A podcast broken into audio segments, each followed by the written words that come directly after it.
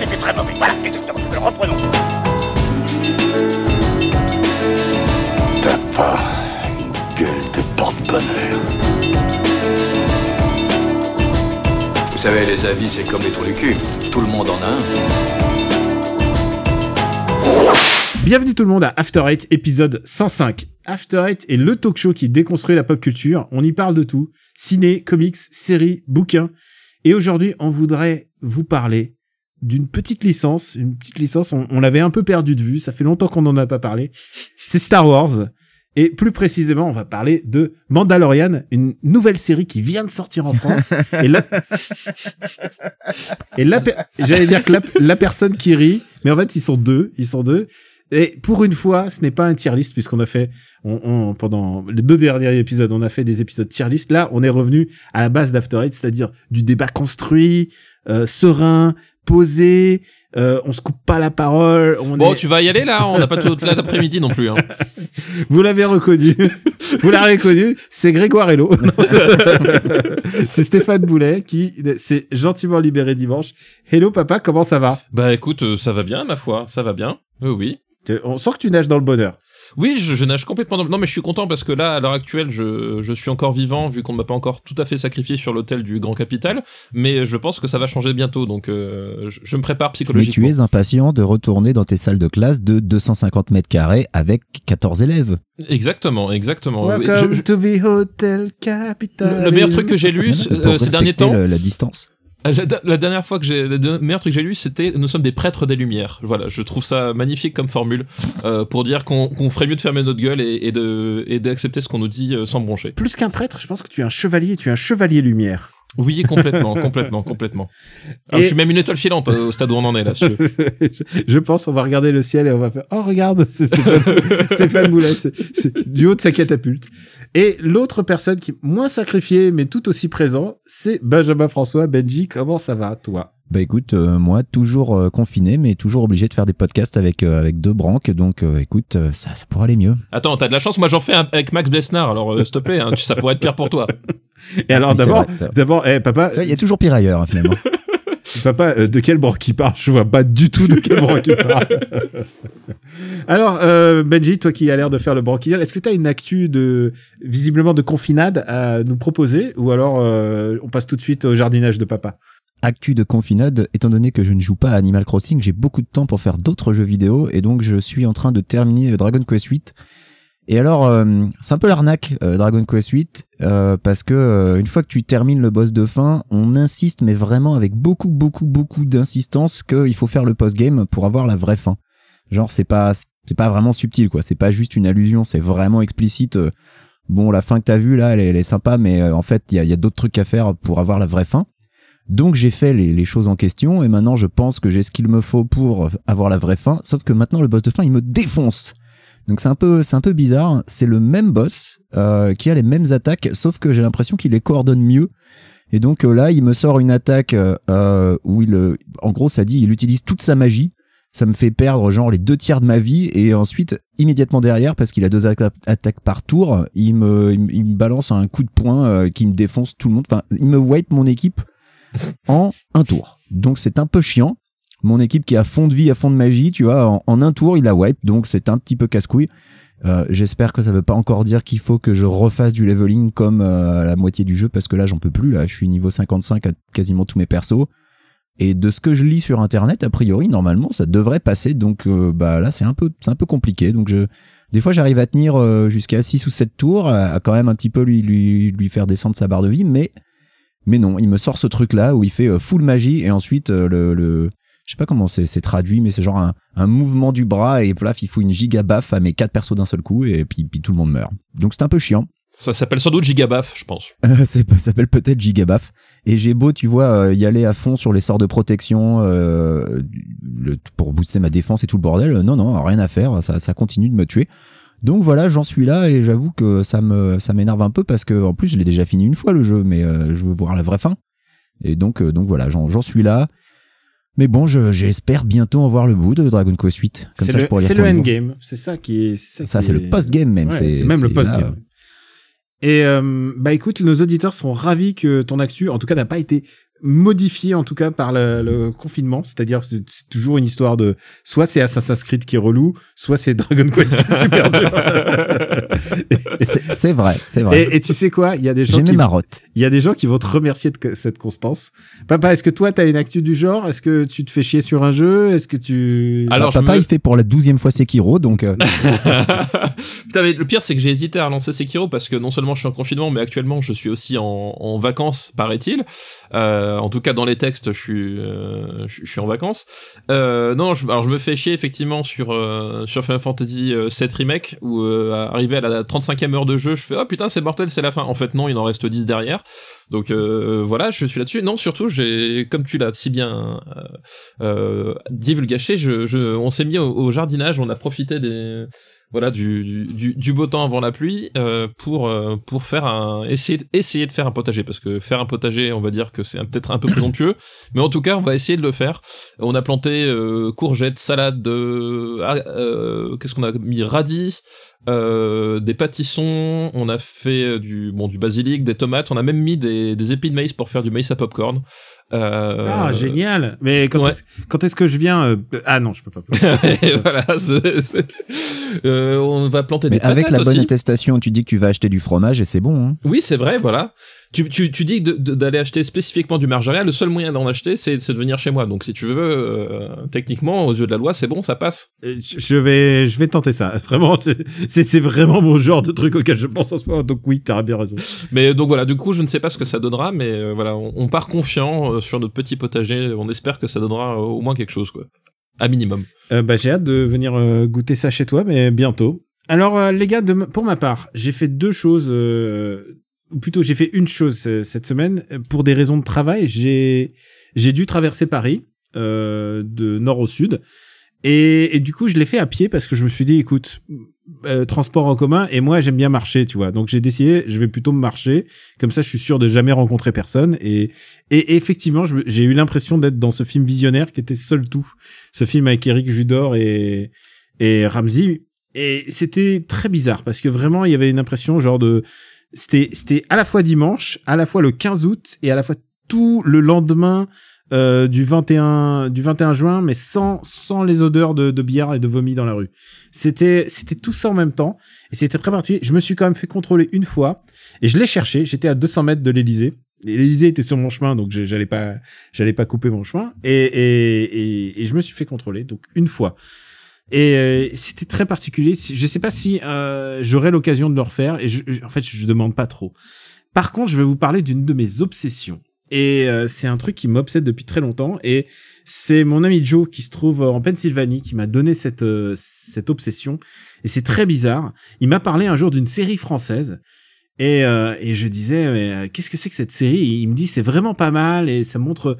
C'est, il m'a expliqué ce que c'était. C'était une, c'était une série d'anthologie euh, policier. C'était à chaque fois des polars, une espèce un peu whodunit et euh, qui sont qui se passent dans en France mais euh, dans les régions. C'est-à-dire à chaque fois c'est c'est genre euh, c'est des trucs départementaux c'est des villes c'est des villes touristiques très connues. Et j'étais en train de me dire mais qu'est-ce que c'est que ce truc? Il me dit ça s'appelle Murders Inn et alors là j'étais en train de me dire mais qu'est-ce que j'en ai est-ce que vous en avez déjà entendu parler? Jamais de ma vie. Benjin toi non plus? Non, absolument jamais. alors voilà, Murder's Inn. Et alors, qu'est-ce que c'est que Murder's Inn Et alors, grâce à sa description, j'ai essayé de, de trouver sur Wikipédia et de trouver. Et j'ai trouvé, il y a une page Wikipédia Murder's Inn. Et là, j'ai découvert un, un lore, un lore que je ne connaissais pas. Ça s'appelle Meurtre A. Et c'est une série qui compte 44 épisodes, dont 25 spéciaux, qui sont diffusés sur France 3. Et il y a 4 millions de personnes qui les matent. Et personne ne connaît ça autour de moi.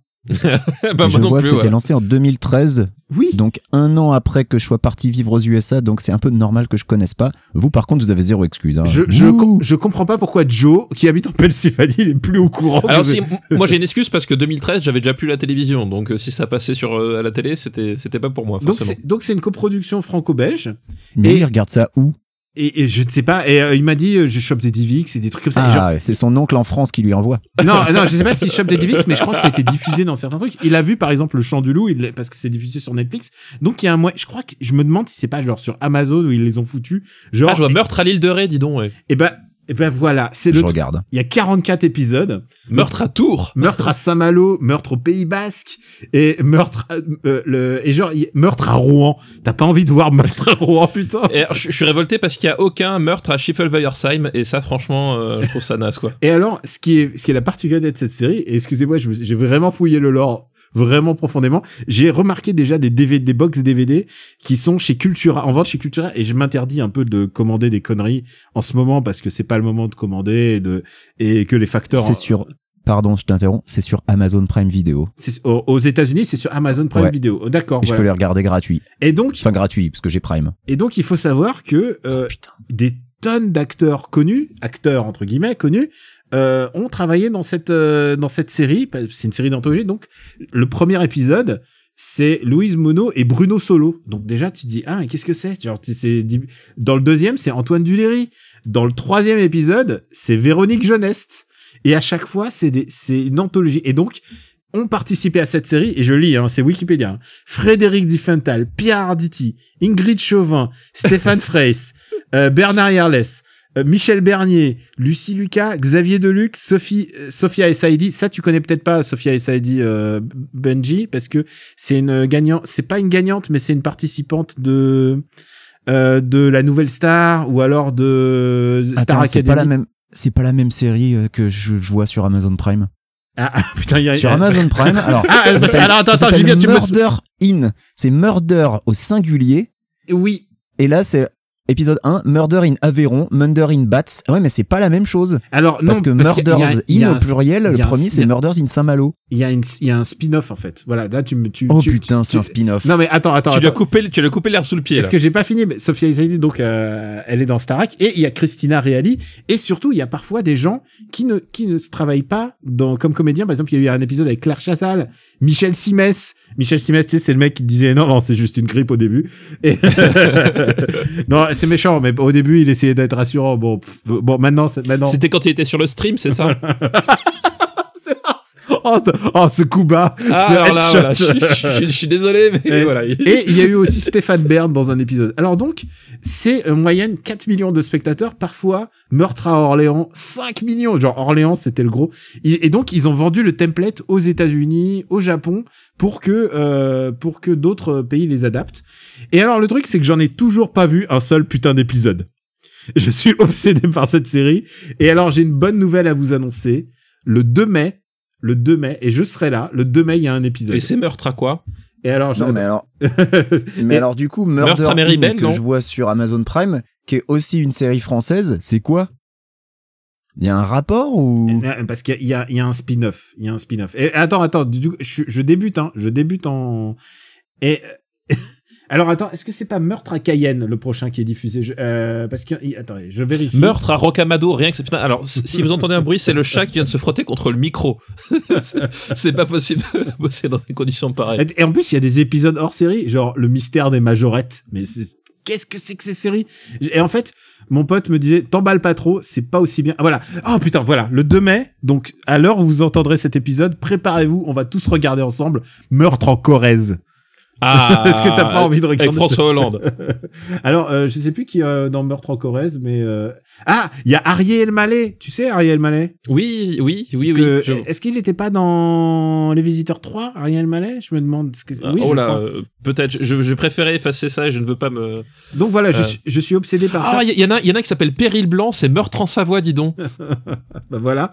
Et alors, j'ai. Avec Christophe Malavoie. Qui se rappelle de Christophe Malavoie, quoi? Euh, bah, alors, c'est Bon pas. alors, Et, et- et- ceux qui sont sur Amazon Prime, c'est une série de téléfilms euh, qui s'appelle Crime. Et à chaque fois, c'est un endroit différent. Donc, Crime dans le Luberon. Oui, en Euh, fait, il y a eu. il Y a eu On dit Luberon. En fait, voilà, le France 3 a lancé des séries spin-off, donc euh, Crime A. Mais par contre, la, la Crime, différence. à Mossa- Crime dans les Alpilles. Mais là, par contre, t'as des acteurs réguliers. c'est que c'est la, la, la- t'as Florence Pernel qui joue une juge ou une procureure. C'est ça, ouais. Voilà, voilà, c'est ça le, c'est ça le spin-off. Il faut pas Donc ça, c'est le spin-off. Ouais, c'est le spin-off. Mais Alors, sur Amazon Prime, je vois que le, que le spin-off. et je suis obsédé par cette série et j'en ai parlé à une amie qui est un peu la reine du téléchargement et là, elle m'a envoyé meurtre.a carcassonne.2014.french.720p HDTV X264 extrême et .mp4 et je suis au taquet. J'ai envie j'ai envie de faire un, un par là mon meurtre quoi.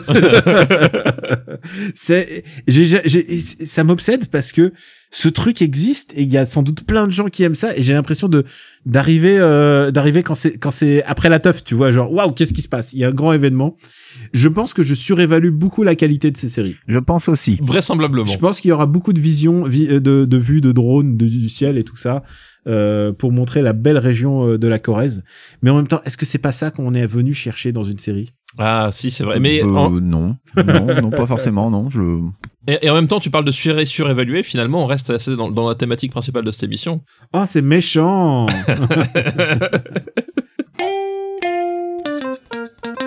Le bois ne rend pas les coups.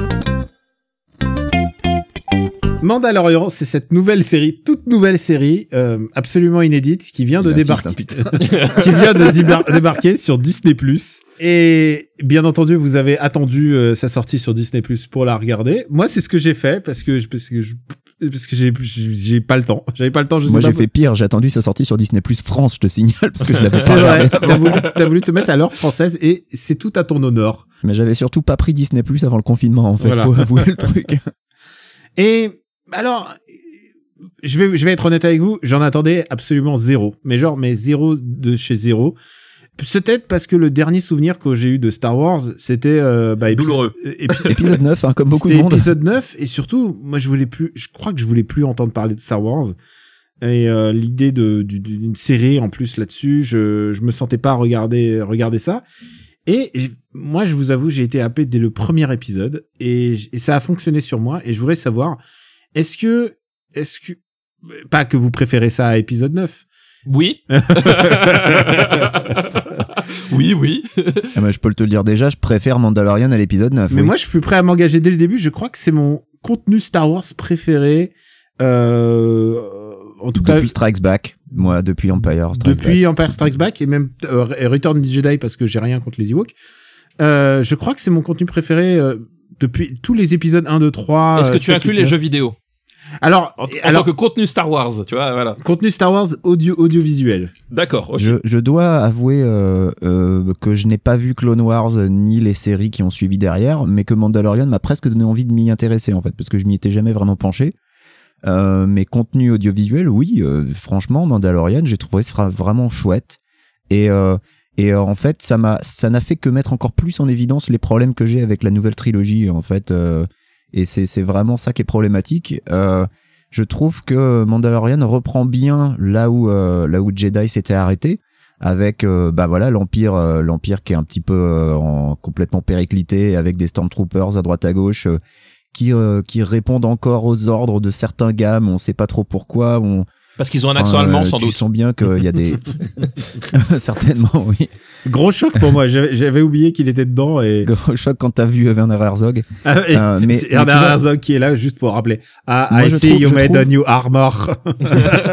moi je trouve que ça ça reprend bien là où, euh, où Jedi s'était arrêté à l'inverse de la nouvelle trilogie avec laquelle mon plus gros problème c'est qu'en fait la nouvelle trilogie elle disait tout ce qui s'est passé dans 4 5 6 en fait ça servait à rien parce que euh, il y a le First Order qui est l'équivalent de l'Empire et puis euh, que la résistance euh, donc la Nouvelle République bah ils sont pas beaucoup plus avancés qu'avant et euh, globalement c'était vraiment un, problème pour moi majeur avec la nouvelle trilogie c'est que t'en avais finalement rien à foutre de tout ce qui s'était passé avant Et avant de passer à toi, papa, je voulais juste dire quelque chose, c'est que on va spoiler cette série. euh, que sans doute beaucoup de gens euh, peut-être ont vu grâce à des cousins. bah déjà vous avez spoilé Werner Herzog Ah bah, ah bon, on a spoilé la présence de Werner Herzog, un grand réalisateur euh, et, et un, un acteur pas mauvais en fait. Il est. Mais oui, ouais, il- ouais. et Tu sais que Werner Herzog, je pensais qu'il, je pensais qu'il prendrait juste son chèque et tout. Non non, il est. tu il est mets un. Allemand pour jouer un nazi de l'espace ça marche toujours C'est vrai que ça marche assez bien. Je pense que Werner Herzog serait content de ce que t'as dit. En le plus, Mhm. c'est le pire. Euh, le truc, euh, c'est que euh, on va spoiler. On va spoiler. Donc, attendez-vous à ce qu'on parle de ce fameux, euh, de ce Yoda, ce bébé Yoda, dont j'avais, dont j'avais oublié l'existence en fait, parce que c'est. non Non, mais j'avais oublié que c'était dedans. Et genre quand arrive le Comment dernier pu oublier Mais ça parce que oubli- c'était c'était le chouchou d'internet pendant trois mois euh, jusqu'à ce que le coronavirus lui vole la vedette. Alors, alors, tu prononces bébé Yoda. Dans bébé Yoda, il y a bébé et trois mois, c'est l'âge de mon fils. Donc voilà, c'est genre à- au moment où Mandalorian Ah. est passé, voilà, il m'est, il m'est arrivé un truc. Non, Mais le monsieur a des priorités. Et oui, oui, je suis, dé- je suis désolé. Et, et en fait, euh, je vais te dire un truc. Pourquoi ça m'a embarqué C'est parce que, au fond, c'est un western. Au fond, il y a exactement les pulsations d'un western, c'est-à-dire le scénario, il y a la cavalerie, il y a la mise en danger, il y a les chasseurs de primes, euh, il y a tout ce que tu veux, il y a, il y a le duel, il y a le duel final, il y a du sacrifice, il y a le le last stand, comme on, comme on a l'habitude de le dire dans Super Ciné Battle. Donc il y a tous les éléments d'un western, et j'étais embarqué dans un western et non pas dans un Star Wars. Et c'est peut-être ça que j'ai le plus aimé. Papa, toi, qu'est-ce que t'en as pensé, euh, toi qui as attendu, bien sûr, Disney Plus pour les regarder? Bah écoute, euh, ce que tu dis est totalement vrai, c'est-à-dire qu'effectivement The Mandalorian revient aux sources hein, de de Star Wars tel que George Lucas l'avait euh, l'avait conçu et tel que on l'avait découvert. Alors pas en 77, hein, excuse-moi, moi je suis je suis quand même trop jeune pour avoir connu ça, mais en tout cas tel que le le décor était planté dans le Ouh, il est pas né sous Giscard. non, je suis pas né sous Giscard. Voilà. Je suis un enfant de François Mitterrand, moi, monsieur. Voilà.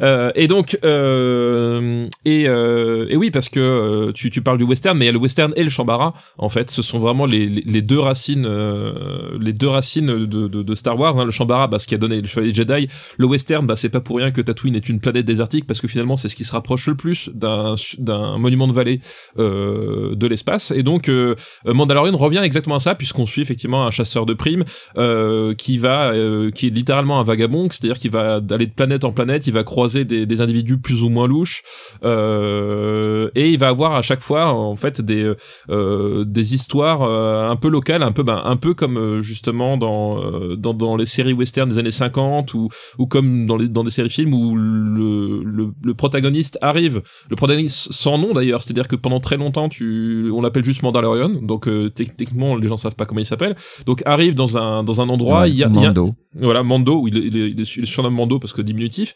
Il arrive dans un endroit, il y a un problème à, à régler avec généralement des, des, des pauvres gens, des choses comme ça, et du coup il va les aider, il va prêter main forte et il va repartir puisque euh, il n'a pas d'attache, c'est un lonesome cowboy, etc.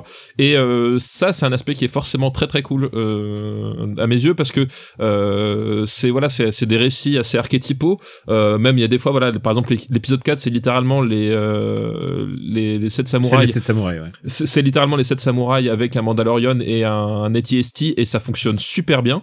Euh, je crois que c'est mon épisode préféré d'ailleurs hein, parce que le l'AT-ST qui est traité comme un Comme, un, monstre. comme un monstre de de, de Comme un kaiju. Voilà, comme un monstre. Voilà, comme un kaiju Ah, il est, exactement. il par, est euh, extraordinaire. et c'est la première réalisation de Bryce Dallas Howard d'ailleurs et euh, elle s'en sort super Elle bien. réussit mieux que son père? Euh, oui, elle réussit. Elle réussit Son père, ouais. elle réussit. Non, mais c'est vrai que c'est c'est un épisode qui, je trouve, qui a, une, qui a, qui a une super patte, qui a une vraie, vraie logique une de, de mise en scène. Et on, voilà, on a dit le, le mélange Kaijo Eiga, 7 samouraïs euh, avec un Mandalorian, ça fonctionne super bien. J'adore cet épisode. Et euh, finalement, ouais, je trouve les épisodes un peu inégaux. Par exemple, je trouve que l'épisode 2 est vraiment euh, euh, ultra poussif. Ah, moi j'ai Personnellement, beaucoup je- aimé parce qu'il se bat contre des Jawa et c'est le euh, et, et comme tu le disais c'est exactement des, des templates c'est des archétypes et là c'est l'archétype de je me fais voler ma diligence Voilà, c'est ça. et et euh, j'adore ça j'adore j'adore Il y ça a, il y a l'épisode un peu inégaux, des choses comme ça, mais globalement, franchement, le, le fait d'avoir amené euh, le, voilà, le, le champ des possibles Star Wars à, à finalement à, à ce qui fait le cœur d'un réussi, c'est-à-dire un- avoir un personnage avec une, une quête et puis euh, qui, qui, qui croise des gens qui se font des amitiés au fur et à mesure et, qui finalement on se soude autour de valeurs euh, euh, communes. euh, voilà, enfin c'est ça fonctionne vraiment bien. On a- il y a, il y a un petit peu de, de force, un petit peu de Jedi, mais vraiment juste ce qu'il faut pour rappeler qu'on est dans Star Wars mais on, on, on évite toute la cacophonie euh, Skywalker dont on n'avait plus rien à battre des avec le- sabres la trilogie. laser les machins Ouais. les... et je suis presque déçu d'ailleurs qu'ils utilisent le mot euh, Jedi en fait genre à un moment il il il il l'envoie à la fin et genre j'ai fait ah merde Ouais, mais j'aime bien, mais il l'envoie à la fin pour limite s'en moquer, quoi, en disant ouais, c'est des wizards et tout. euh. mais mais c'est la magie, c'est euh, la vérité Mais oui, mais C'est le côté le- super mystique. le monde donc Star c'est Wars pas- c'est des magiciens de l'espace Mais oui, voilà, mais et c'est, ils, ils en parlent comme d'une secte, et c'est vraiment ça, quoi. C'est ça qui est génial. Euh, moi, j'aimerais, j'aimerais qu'on parle 30 secondes de cette scène complètement géniale euh, au tout début de l'épisode 8 avec les deux Scout Troopers qui viennent de récupérer bébé Yoda et qui attendent les ordres et qui limite se font Tu chier. veux dire quand, quand Taiki Waititi euh, est en train de faire du Shane Black, de Shane Black, c'est ça c'est c'est génial. Euh, je crois que je crois qu'un des un des Stormtroopers c'est Jason Sudeikis. Oui, un des deux Stormtroopers, c'est Jason Sudeikis, et qui s'entraîne à tirer et qui rate systématiquement. et c'est, c'est magnifique. Au bout d'un moment, le mec regarde son flingue, genre, non, mais c'est pas possible, quoi. C'est, c'est, c'est formidable. Euh, je pense qu'en en trois minutes, c'est tout ce que je voulais d'un truc Star Wars. C'était extraordinaire. Et ça comprend tellement mieux la série Star Wars que les trois films de la, de la dernière trilogie. La maltraitance d'enfants, vous trouvez ça drôle, monsieur Benjamin François Hein, maltraiter des enfants, vous trouvez ça drôle C'est ça Oh, qui putain, vous fait rire, quand- monsieur Benjamin François. une patate à bébé Yoda, j'étais sur- mal. J'étais genre, ah Attends, putain, sur- foiré. Surtout qu'ils en mettent trois. ils en mettent trois lors de la séquence. Ah oui, non, mais ouais, ils, ils, ils lui en collent plein, quoi. Et puis voilà, quand derrière le droïde arrive, enfin, non, vraiment. Et pour cette, me le coup- cette scène était fantastique. Euh, Et, euh, je- et du la coup, scène est fantastique. je ouais, me ouais. dis, bah non, mais Taika Waititi, il aurait. Taika Waititi aurait vachement plus mérité que DJ Abrams de reprendre la trilogie parce que ça Bah ouais, déconne. Et, et, euh, et c'est drôle parce que en fait, enfin la, la chaîne m'a vraiment fait penser. Enfin, c'est du Shane Black euh, by the book. Hein, vraiment, c'est euh, C'est du Shane Black, quoi. c'est du Oui, pur. Shane Black. Et c'est drôle parce que le, le reste de l'épisode, tu sens que c'est l'épisode où il a un truc à raconter vu que c'est la conclusion de la de la de la série. Et euh, c'est presque limite. C'est dommage qu'en fait qu'il ait pas fait plus tôt des épisodes intermédiaires là où finalement le le, le côté fil rouge est, est moins dense pour avoir justement un truc qui soit plus euh, plus personnalisé, plus plus déconnant quoi. Et puis il y a un truc que je trouve génial. Alors euh, toi tu as dit, vous avez dit cette scène qui est quand même euh, super, c'est qu'ils se sont fait plaisir en, en termes de, de casting. D'abord, je trouve ça trop puissant d'avoir pris Carl Weavers. Carl Ah bah Weavers, oui, ah euh, là là, bah je- évidemment. je- genre c'est lui qui il manquait il manquait plus que Carl Weavers dans dans l'univers euh, Star Wars. Je pense que c'est il, il, il voilà j'avais besoin de ma dose de Carl Weavers. Euh, Gina Carano, je suis complètement amoureux d'elle. Ah, Gina Carano, elle, elle, Elle est, elle, est, elle géniale. Hein. À sa Elle première scène, elle met des high kicks et elle Ah ouais, broie un elle coup. vole l'écran, elle est formidable. Elle est, euh, elle est super et le fait qu'elle reste jusqu'au bout euh, pour le pour le last stand, elle est, elle est, elle a, elle a un pur charisme.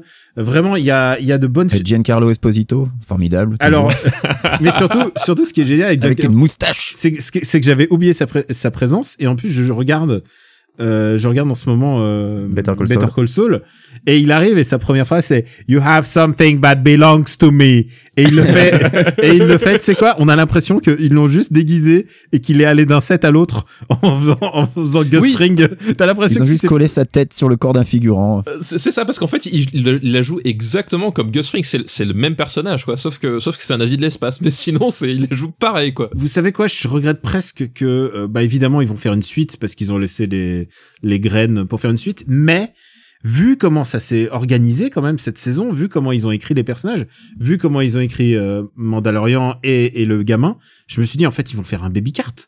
Et en fait, un baby cart de l'espace. Ah bah oui, je oui, suis, ouais, ouais. je- j'ai envie de voir ça. J'ai envie Ouais, complètement. Et, et, et en plus, en parlant euh, des, j'étais content de voir Ming Na Wen en, en rôle de, Ah, elle était super. en rôle de d'assassin badass.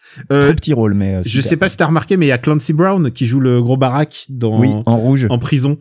c'est vraiment et Clancy Brown, c'est un personnage, c'est c'est un acteur qu'on aime beaucoup puisque euh, on on on, on l'a vu dans dans beaucoup de rôles, mais Dans Detroit, hein. euh, dans Detroit, mais mais surtout euh, dans Shawshank Redemption, un, un film qu'on adore. dans, bah, dans Carnival aussi. C'est Et, euh, euh, et dans la même troupe, euh, il y a Nathalie Tenia aussi, euh, qui, était dans, bah, qui était dans Game of Thrones et euh, qui avait un petit rôle dans les films Harry Potter que j'ai vu il y a pas très longtemps en fait. Donc vraiment, moi j'ai j'ai été très satisfait. Et alors, euh, pour moi, c'était un peu la cerise sur le gâteau. C'est les génériques de fin avec les les les dessins de, les dessins de Les recherche. dessins, ouais. alors ouais. évidemment, ils ont été traités Ils sont post-prod. trop beaux. Ils ont été traités post-prod pour faire bien genre un peu archive euh, peinture à Ouais, puis l'huile. ils bougent un peu aussi. et mais c'était c'est vraiment c'est genre C'est sublime. c'est euh, c'est reconnaître le talent de qu'avant tout euh, le les vrais les gros talents de Star Wars c'est le talent des designers c'est les mecs qui ont Bah justement, ont- c'est ce que j'ai- voilà. c'est ce que j'allais dire, c'est que effectivement là aussi où ça fonctionne super bien, euh, c'est qu'on on revient effectivement au, au design euh, de la première trilogie, c'est-à-dire euh, un design de récup où tu vois qu'effectivement les gens qui sont sur des planètes, euh, ben c'est c'est des colons qui sont installés un peu comme ils pouvaient. T'as cet aspect très poussiéreux qui vient du du western. Euh, moi, justement, c'est c'est peut-être J'ai mon- reconnu un ou deux fauteuils Ikea, hein, je tiens à le dire. Euh, c'est c'est là où c'est peut-être mon plus gros reproche entre guillemets, c'est que euh, par contre ils ils se sont fait chier vraiment à faire des, des décors comme ça qui qui enfin qui sont euh, tu, tu sens voilà que c'est des vrais décors qui sont qui sont emmerdés. Euh, et en même temps et je, le choix de l'étalonnage final euh, je comprends pas ce qu'ils ont foutu euh, puisque tout est étonnamment désaturé. Et euh, toutes les scènes en fait qui sont un peu en, en obscurité en clair obscur en fait sont marron euh, c'est vraiment très très bizarre J'ai l'impression comme que l'expérience euh, Mandalorian est différente selon les gens. Moi, mon premier épisode vu sur Disney+, il y avait un petit sentiment comme s'ils avaient mis un truc pour euh, contrer, je sais pas, la hum, la fameuse euh, les, les 60 FPS. Enfin, je sais pas comment le, la HDR. Voilà, je cherchais le, le mot la HDR. Et, et du coup, j'avais un clignotement moi sur le premier épisode qui était très désagréable et qui a disparu Ah ouais. dans les autres épisodes. Et par contre, je trouve que la photo est super. Vraiment, Bah ouais, mais, le, mais je- cadre- mais je- le cadrage est, est vraiment. Je trouve la, la, la pho- la photo est super, mais je la trouve gâchée justement par ce choix. Enfin, alors je sais pas si c'est le HDR qui a merdé ou quoi que ce soit, parce que sur d'autres contenus, euh, bah c'est pas du tout le même rendu. Là, il y a vraiment un côté très désaturé euh, qui, je trouve, euh, dessert complètement le, le truc. Vraiment, c'est vraiment sur désaturé euh, et je comprends pas le choix. Et apparemment, enfin, je, je, suis pas le seul à, avoir- à l'avoir noté. Et apparemment, ce serait, ça viendrait effectivement de, de réglages HDR qui sont qui fonctionnent pas très bien sur des télés non HDR, des choses comme ça.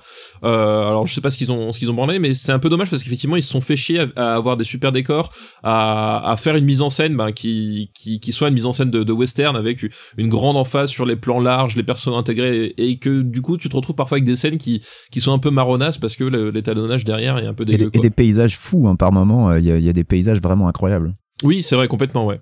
Et, euh, et puis, il y avait ce rapport au bébé Yoda. Alors, évidemment, le bébé Yoda, à chaque fois que ma, ma meuf regardait, elle a pas du tout envie de regarder ça, mais elle, voyait, elle regardait bébé Yoda, elle dit, oh, il est trop mignon.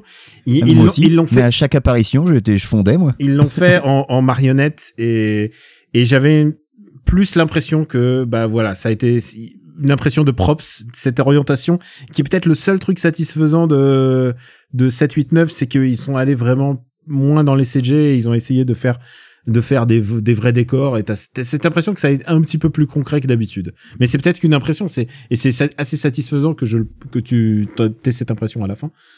Donc du coup, est-ce qu'on est est-ce qu'on s'est satisfait? Est-ce que ça vaut le coup de s'abonner à Disney Plus pour ça? Je sais pas, mais en tout cas, euh, je trouve qu'il y a encore un peu d'espoir dans dans le monde de Il y a Star une Wars. offre gratuite pendant une semaine. Prenez-la, regardez Mandalorian Ah bah oui. et puis désabonnez-vous. oui non mais c'est vrai effectivement effectivement pour le coup c'est vrai que je, je sais pas si ça vaut Disney Plus parce qu'après le reste des contenus bah c'est des contenus Disney et euh, bon voilà faut ça Bah dépend après, il y a DuckTales, hein. je suis désolé. euh. Voilà, bon, ça dépend de l'affect que tu que tu as que tu as avec. C'est un peu comme tous les, les services. Et euh, faut se rappeler un peu de tous les services au démarrage. C'est pas forcément toujours la fête à chaque fois non plus. Euh, mais c'est vrai que pour le coup, c'est je, je trouve que c'est c'est c'est vra- vraiment plaisir. Et d'ailleurs, c'est marrant parce que je retrouve dans Mandalorian un peu moi ce qui m'avait plu euh, dans Rogue One, c'est-à-dire ce côté euh, bon toute la mythologie un peu un peu relou machin où on comprend plus rien et qui qui est finalement pas si bien écrite que ça. On la laisse de côté et on revient à, juste des histoires. Ben, Rogue One c'était un film de guerre ben, dans le contexte Star Wars. Mandalorian c'est un chasseur de primes de, western euh, dans un contexte Star Wars. Et, et finalement ça marche, ça marche très très bien. et ça nous file à la fin un bébé carte. Est-ce que le, grand vainqueur de, cette euh, opération, c'est pas John Favreau, qui a quand même eu le pitch, qui a écrit le pitch, qui a écrit les, les scénarios, et euh, qui est quand même le mec qui, qui avait fait la première brique du MCU Est-ce que c'est Ah, ce mec- vrai. est-ce que ce mec, vrai, ouais. est-ce que ce vrai. mec-là, c'est pas un mec qui a la vista? Je sais pas, genre tout le monde se moque de John Favreau, euh, notamment Seth Rogen. Je vous fais, je vous fais- fais la remarque, puisque euh, à un moment ils disent John Favreau, il est genre, il, il a perdu du poids, mais il a, il a repris, donc du coup il est un peu intermédiaire. Ce qui est dégueulasse de la part de Seth Rogen de se moquer là-dessus. Surtout, surtout quand, euh, quand on voit comment il est Euh, foutu. C'est dégueulasse hein. de la part de n'importe qui. Hein. Oui, en plus, mais de, mais qui plus est de la part de Seth Rogen. Mais du coup, John Favreau, dont beaucoup de gens se moquaient parce que il fait, euh, il, parfois il fait des projets, euh, genre, comme son, son film sur le, le cuistot qui fait un, Mais il est super ce film. oui, oui, il y a une scène où, où Scarlett Johansson mange des pâtes et c'est très bien, mais c'est pas c'est pas c'est pas pas un film génial. Mais euh, mais Non, non, euh, n'écoutez pas Daniel. Une fois de plus, Daniel dit n'importe quoi suffit, ça cinéma. suffit. Bah écoutez, très bien, chef. regardez euh, regardez chef, mais voilà, c'est c'est pour pour un, un homme de la startup nation comme comme Benji, je comprends que ça ça puisse aimer. Mais mais- un food truck. Mais qu'est-ce que tu racontes c'est un mec qui monte une boîte qui monte un food truck quoi, c'est tout c'est tout ce qu'il y a. Non mais, non mais John, John, Nation, ouais, John. Favreau, il a, John Favreau, c'est, Il c'est a la honnêtement- vista.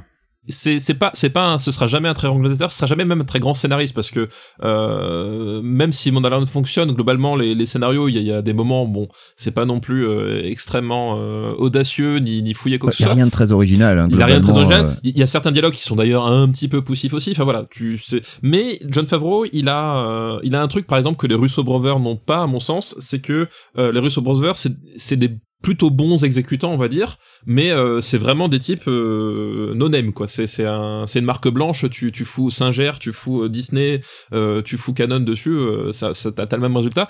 John Favreau, il il il, il, a moins ce côté yes man euh, et il sait se il sait se mettre au service du projet j'ai envie de dire et, et il sait voilà il, il sait un petit peu re- remettre les enjeux en place donc il fera jamais un truc exceptionnel mais effectivement tu l'as dit pour pour prendre des éléments qui sont intéressants les combiner et peut-être donner des, des, des bonnes bases je pense que c'est un type qui euh, qui qui sait qui sait y faire. C'est assez limité quand il continue de l'exploiter c'est un peu toujours le problème de John Favreau à mon sens. Ah, Euh, le, le fameux qu'il- le, le cap Iron Man 2, c'est ça? Voilà, ça c'est c'est qu'en fait quand il quand il quand il s'agit de développer les bases, bah en fait tu vois que c'est très limité ce qui ce qu'il peut offrir, autant en tant que metteur en scène que de scénariste, mais il il sait il sait de on va dire délayer un délayer des, des trucs, poser des bases intéressantes euh, pour être exploité par les autres et c'est peut-être là où John Favreau est le, serait le plus utile dans des dans des licences comme ça, c'est euh, le mec qui va défricher et puis après on confie le bébé euh, à des types euh, qui euh, qui sauront en faire quelque chose de d'encore meilleur quoi. Est-ce que tu regarderas la saison 2 Bah oui, du coup, oui, moi, bah une, une série que j'ai trouvé agréable au premier première euh, première saison. Euh, évidemment que je vais euh, je vais pousser la saison 2 quand elle, quand elle sortira. Je sais même pas s'ils vont s'ils ils- je sais même pas s'ils avaient prévu de la, la tourner cette année ou pas. Je sais pas trop avec le. Ah, alors, Avec elle le est, Covid. elle est déjà produite, je crois qu'il parle déjà de la troisième. D'accord, ok.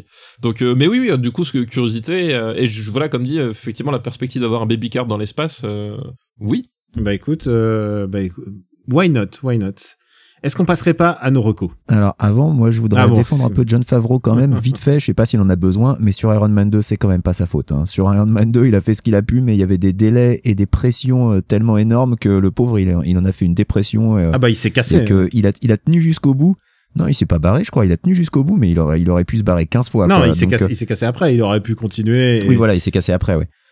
Donc, euh, donc voilà, je, je pense pas que John Favreau soit responsable d'Iron Man 2, c'est un, c'est un peu salaud de mettre ça sur son dos. Ouais, Et sinon, moi aussi, je regarderai la saison 2, mais comme Daniel s'en fout, il Ah pas non, demandé. non, mais non, non, mais on a bien, on a bien compris que tu vas regarder, tu, tu vas aller à ton food truck de, de confiné. Euh, Est-ce que ça serait pas le bon moment de se faire quelques petites recos? Allons, fais pas cette gueule. Tu peux pas gagner tout le temps, pauvre mec. Écoute, pourrieux. Pour moi, tu n'es qu'une merde de chien qui s'étale sur un trottoir. Et tu sais ce qu'on fait d'une merde de ce genre? On peut l'enlever soigneusement avec une pelle.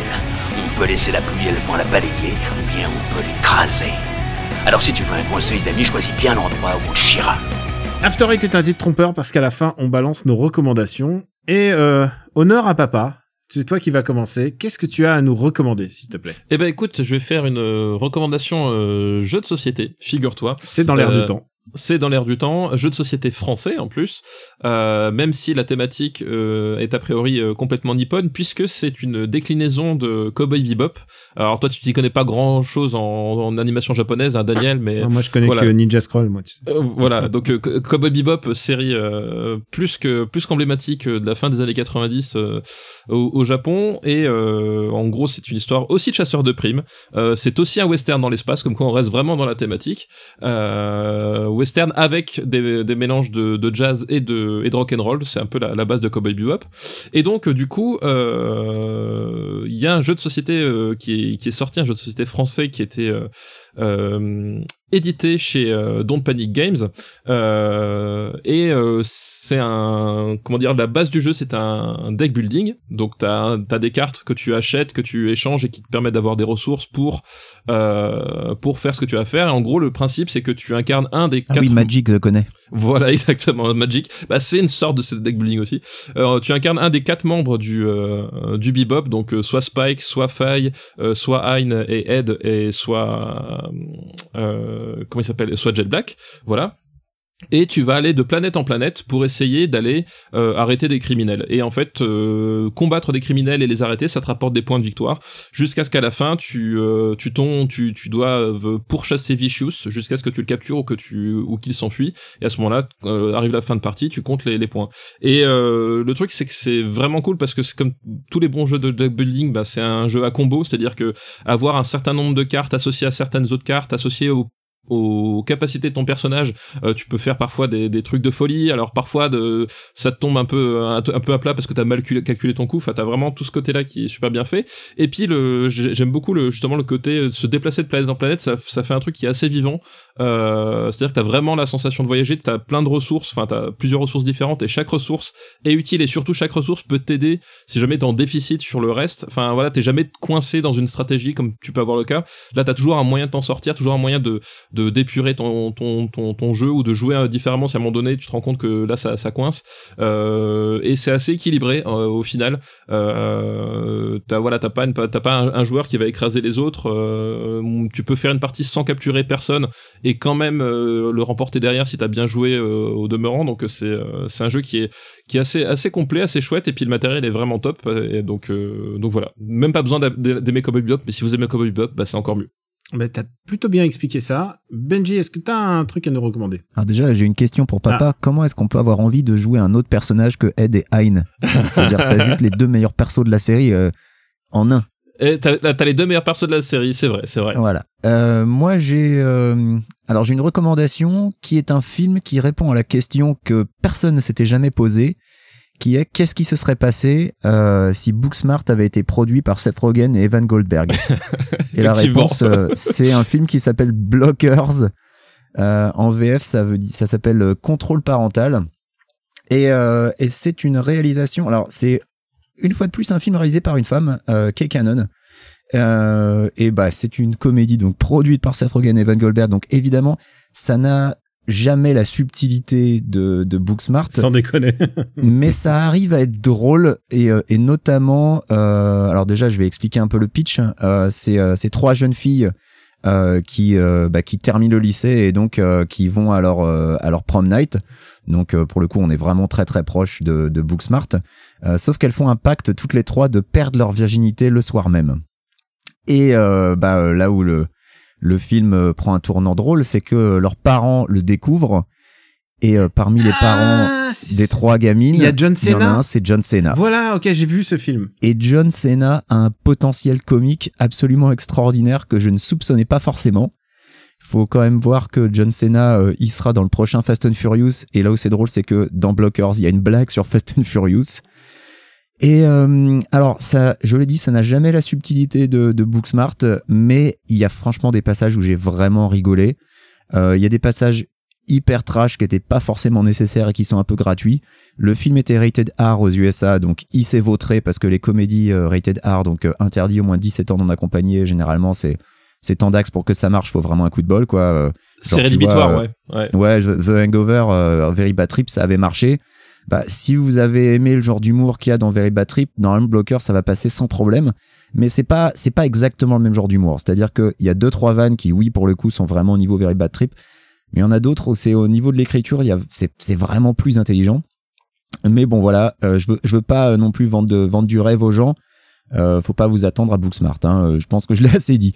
Mais voilà, il y a plusieurs passages où j'ai quand même vraiment beaucoup rigolé. Donc euh, pour euh, pour une soirée détente en, plein confinement, euh, un, film que j'attendais pas forcément parce qu'en plus de, de, John Cena, il y a Des Liman et Ike Barry donc qui sont deux acteurs confirmés qui eux aussi sont très drôles. C'est évidemment les parents qui sont plus drôles que les gamines, mais même les gamines, elles sont elles sont assez marrantes. Il y en a il y en a une en particulier qui qui personnellement m'a fait beaucoup rire parce qu'elle me rappelle une personne que je connais. Donc ça aide ça aide toujours. Donc voilà, Blockers, euh, ben ça passe bien, c'est vraiment drôle. Et puis il y a une petite scène euh, mid-crédit euh, qui est qui est tout aussi tout aussi marrante. Je crois que je me souviens. Mais ouais, John Cena. C'est pas un truc un jeu sexuel, c'est pas un jeu sexuel? C'est un jeu sexuel. Okay, ouais, mais John Cena, c'était vraiment une révélation pour moi parce que je l'ai pas vu dans beaucoup de films.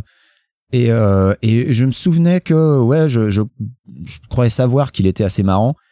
Mais alors dans dans Blockers, mais c'est il est incroyable quoi. Il est vraiment vraiment drôle. Donc, euh, donc c'est, c'est vraiment le personnage euh, qui, qui, pour moi, explose dans Blockers. c'est John Cena, il est, il est formidable. Voilà. Et pour ma part, euh, je vais recommander les deux jeux que je suis en train de streamer en ce moment. Et, c'est des jeux plutôt anciens. Il y en a un que je connaissais déjà et que je redécouvre. Et il y en a un autre que je, je comprends pas comment j'ai pu passer à côté toutes ces années. Ce jeu en question, c'est Sleeping Dogs. C'est un jeu à monde ouvert avec du kung-fu et qui se déroule à Hong Kong avec des gunfights. C'est, c'est tout est là pour moi. Il y a du Wing Chun, il y a tu, si tu mets une, te- une tenue de boxeur de l'homme ivre, tout d'un coup Je- tu Daniel, si tu me permets, Ouais. j'adore ce jeu. ah mais ce c'est c'est un jeu fantastique. C'est un- Ah, que génial. comment j'ai pu passer à côté de ça? La, la ville est super belle. Euh, Il y a Et la pluie, la pluie de a- nuit est extraordinaire. Il y a énormément de choses à faire. C'est euh, c'est vraiment l'histoire. C'est tout ce qu'on a envie sur les clichés euh, des films de Hong Kong. D'ailleurs, on revoit des petits bouts parce que c'est un truc d'infiltration. Donc j'ai l'impression de voir euh, SPL et un peu Flashpoint Don- avec Donnie Yen. Tu vois, et alors que c'est un un jeu de 2011 en fait. C'est un jeu de 2011, mais qui est disponible sur PS4 et toutes les consoles et tous les le matos actuel. Euh, je l'ai eu en solde sur PSN à 5 euros à 5 euros l'open world euh, où il y a plein de trucs à faire dont euh, bah, faire des opérations de police mais aussi faire le gangster mais aussi il y a, y a tout à faire on peut chanter au karaoké et tout c'est Mais on ne peut pas monter 59 étages à pied. on peut pas monter est-ce une référence à un jeu vidéo qui finit par 7 et qui n'est pas Yakuza et qui finit par remake même plutôt Qui finit même par remake, Ouais, effectivement. voilà. Et donc voilà, ça c'est un, un- c'est pas un remake, c'est une version HD euh, un peu plus plus sur euh, PS4. Et je comprends pas, je viens, je regarde sur Gamecult, il a eu 7. Je, je comprends pas. C'est, ce jeu est fabuleux. Ça me plaît. euh, c'est, c'est le monde ouvert comme je, comme je l'aime. Euh, voilà, je, je vous recommande Sleeping Dogs. Et euh, dans une autre catégorie de jeux, euh, j'ai relancé Tokyo Jungle sur ma PS3. Alors là, vous l'avez que sur PS3 et sur Vita, et il paraît qu'il est disponible. Euh, il est que en dématérialisé, mais il paraît qu'il y a une petite compilation si vous cherchez. Alors, c'est pas le moment en ce moment d'aller dans les boutiques de jeux vidéo. Je suis désolé, mais donc il est plus ou moins disponible. Si vous avez une PS3, vous pouvez l'avoir sans aucun problème. Il coûte pas cher. Tokyo Jungle, c'est euh, un jeu de survie euh, entre le Metroidvania et, euh, et le jeu de survie, c'est-à-dire euh, il faut on, est un petit chien ou on est un petit chat et on doit survivre dans un milieu hostile. Donc euh, tout autre animal carnivore est tout de suite un ennemi. Donc tu peux te faire égorger par un loulou de Pom- Poméranie, mais il y a aussi les lions, les crocodiles et tous les animaux du zoo qui vont qui vont sortir. On est à Tokyo, d'où le titre. Et, euh, et, et, et c'est un monde post-apocalyptique où il n'y a plus d'humains. Donc euh, voilà, vous êtes livré à vous-même. Et votre seule solution pour euh, pouvoir survivre, bah, c'est de vous reproduire au fur et à mesure euh, de l'aventure et d'accom- d'accomplir deux trois deux trois tâches. Et chaque euh, génération chaque animal peut euh, débloquer d'autres animaux. Donc du coup il y a des hyènes il y a des gazelles euh, il y a des il y a un beagle il y a un golden retriever il y a des cerfs il y a tout ce que tu veux. Il y a il y a genre 80 animaux euh, des sérieux et puis il y a aussi ceux sais qui étaient dispo dans le DLC qui sont un peu genre il y a un robot enfin c'est n'importe quoi. Mais ça reste quand même un jeu très sérieux sur la survie et surtout vous pouvez faire un run carnivore ou végétarien puisqu'on peut être un animal genre on peut être un poulet on peut être euh, un poussin il y a il y en a pour tous les jeux on peut être un chat là c'est pas carnivore du tout euh, c'est pas euh, herbivore du tout et donc du coup il y a il y a plein de De, de, de, mon chat mange des courgettes, s'il te plaît. Hein. tu l'as bien élevé ton chat effectivement. donc voilà, je vous recommande Tokyo Jingle. Pourquoi? Parce que c'est un jeu dans l'air du temps, clairement. Que quand tu vois le monde, tu, tu vois des rues désertes sans être humain et il y a plus que des animaux et que, la, comme ils disent euh, dans les dans les et que la nature a repris ses droits. Bah c'est voilà, c'est exactement ça. J'adore Tokyo Jungle. C'est un jeu très très drôle. C'est un jeu plein d'humanité bizarrement. Donc voilà. Et si vous avez l'occasion, si vous avez encore votre PS3, et je suis sûr que vous avez une PS3 qui traîne quelque part, euh, donnez sa chance à Tokyo Jungle. C'est euh, voilà, c'est un jeu Sony.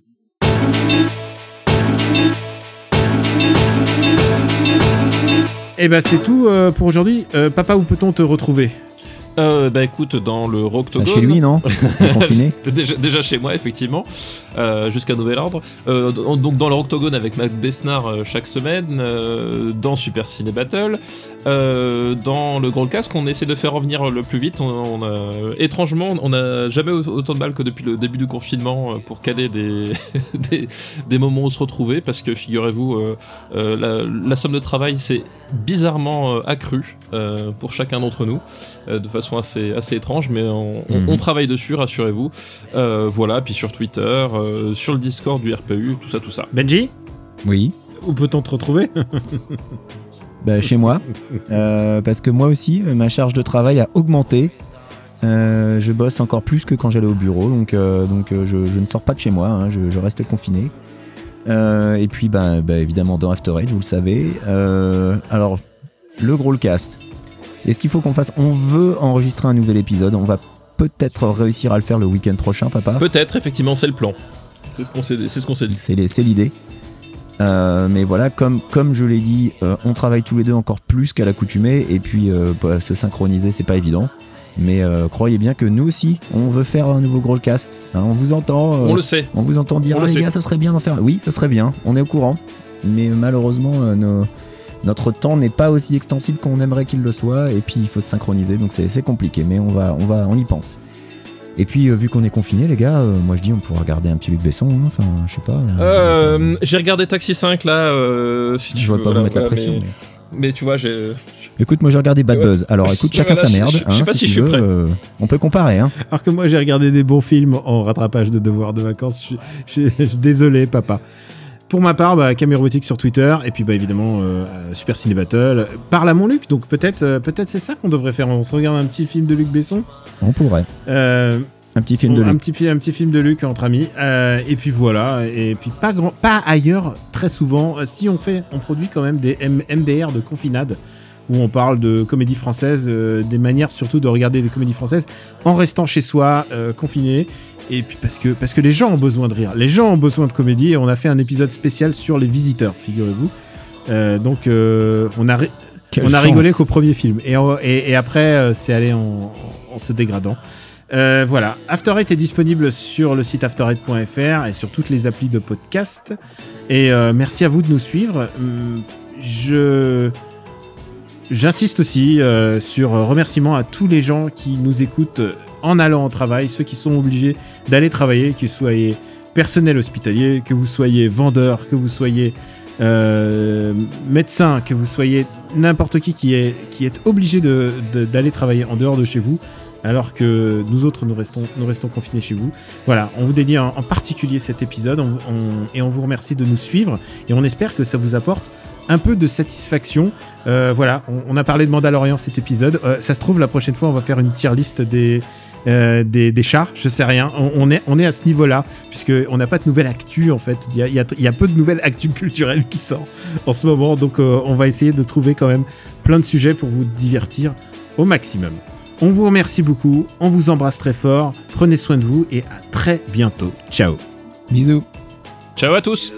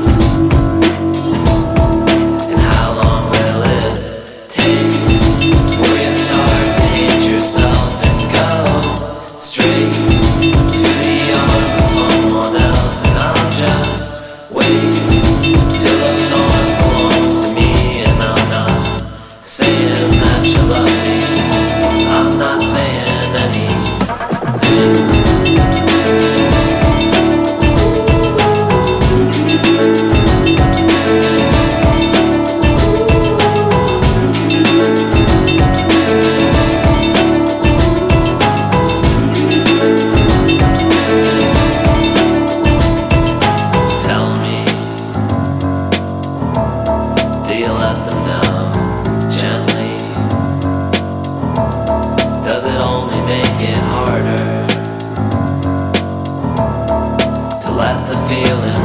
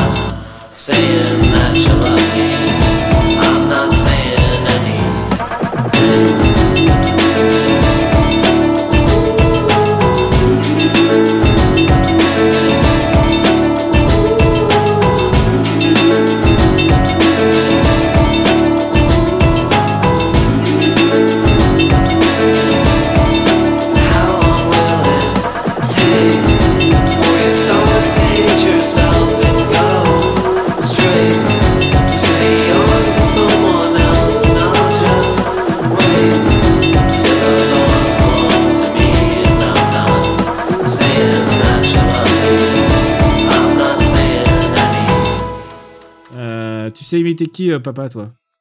Moi, je sais, euh, moi, je sais. Bah, Jacques Chirac, qui, crac, euh, crac, crotte de Chirac- tout ça. Crac, crac, euh, crac, crac, voilà. le bruit, l'odeur. Voilà. Attends, t'as pas fusionné, fusionné si, T'as si. pas essayé de faire un Raymond Barre sous en fait J'ai- fait Raymond Barre qui a avalé Jacques Chirac. Est-ce que j'ai pas un, Gi- un Giscard de derrière les fagots? Oui, n'est-ce pas? Il Oh, serait ça, temps pour, ça. pour, pour, Un Pour le- chevalière euh, pour lutter contre l'épidémie actuelle, je pense qu'il serait intéressant, n'est-ce pas, de, ne- de ne pas se précipiter. Alors, j'ai une vraie question pour vous. Franchement, c'est intéressant que toute la France se confie à chamalière. Est-ce que vous pensez que, en, en enregistrant Super Ciné Battle, que euh, non seulement que non seulement Giscard sera encore vivant en 2020, mais en plus qu'il survivrait à une épidémie mondiale? Euh, écoute, je, Oui, je, oui, pense, je, je pense, oui. Moi, je, écoute, je, je pense que euh, Je, je pense que euh, Valéry Giscard d'Estaing vous enterrera tous. Voilà. Valor, Valerian.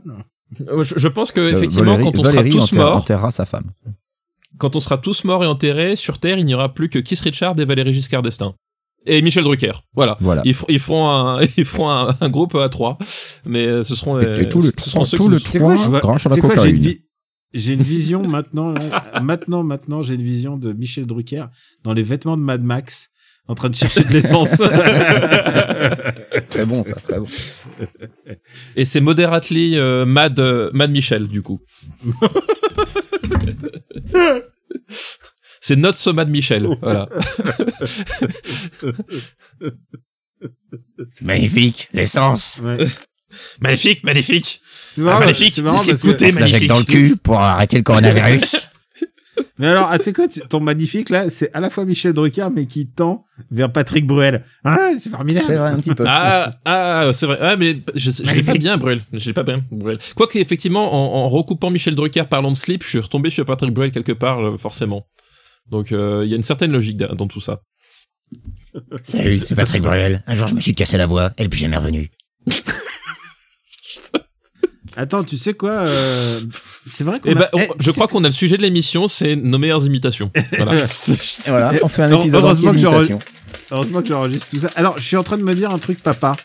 Euh, Est-ce que euh... oh, merde, des imitations. Mais qu'est-ce qu'il fait? Il est en train de remplir son vélo là? Il fait quoi? Je me masturbe. ouais, c'est, c'est, Oh, il, non. Non, je suis en train de il- faire il un active- chèque. il- il active sa pompe. Il est en train de faire un chèque. C'est quoi ton stylo pour faire ton chèque là? Oh, formidable blague. Oh, très très bien. Oh. Allez, maintenant, Antoine.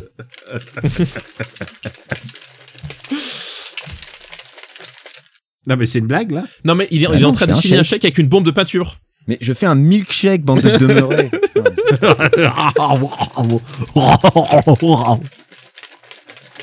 Ouais, c'est nanar.